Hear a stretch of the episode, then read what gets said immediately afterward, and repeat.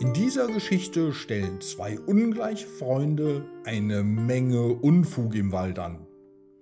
Aber oje, sie haben die Zeit ganz aus den Augen verloren. Ob sie den Weg nach Hause finden, bevor es dunkel wird, finden wir es gemeinsam heraus. Die Geschichte heißt Socke, der Hund hilft einer kleinen Fee. Es war einmal ein freundlicher Hund namens Socke, der in einem Land voller Magie und Wunder lebte.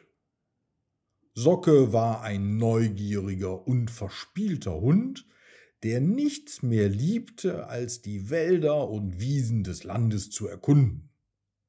Eines Tages, als Socke durch den Wald streifte, traf er auf eine kleine Fee namens Ella. Ella war eine schelmische und verspielte Fee, die nichts lieber tat, als den anderen Kreaturen des Waldes Streiche zu spielen. Ella sah Socke an und sagte, Hallo, du knuddeliger Hund, was machst du denn hier so ganz alleine draußen? Socke sagte, Hallo, kleine Fee, ich bin Socke und ich erkunde gerade den Wald. Und was machst du so? Ella sagte, ich bin Ella und ich spiele den anderen Kreaturen des Waldes gerne Streiche. Möchtest du mitmachen? Socke sagte, klar, warum nicht?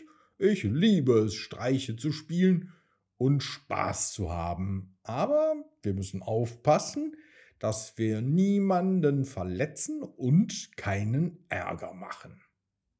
Ella stimmte zu und sagte, Natürlich, Socke, wir wollen niemandem etwas zuleide tun. Lass uns ein paar harmlose Streiche spielen und Spaß haben.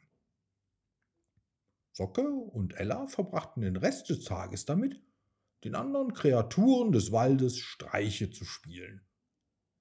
Sie versteckten die Wäscheklammern von dem Dachs, machten Pupsgeräusche, wenn der Fuchs vorbeilief, und redeten die ganze Zeit auf bayerisch Kölsch oder einer lustigen Mischung aus den beiden Dialekten.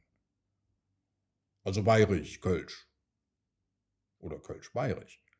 Die anderen Tiere waren verwirrt und amüsiert über die Streiche von Socke und Ella und konnten nicht anders als zu lachen und sich mit ihnen zu amüsieren.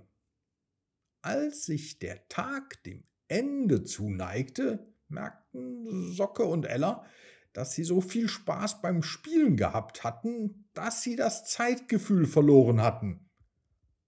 Sie schauten auf und sahen, dass die Sonne unterging und es schnell dunkel wurde.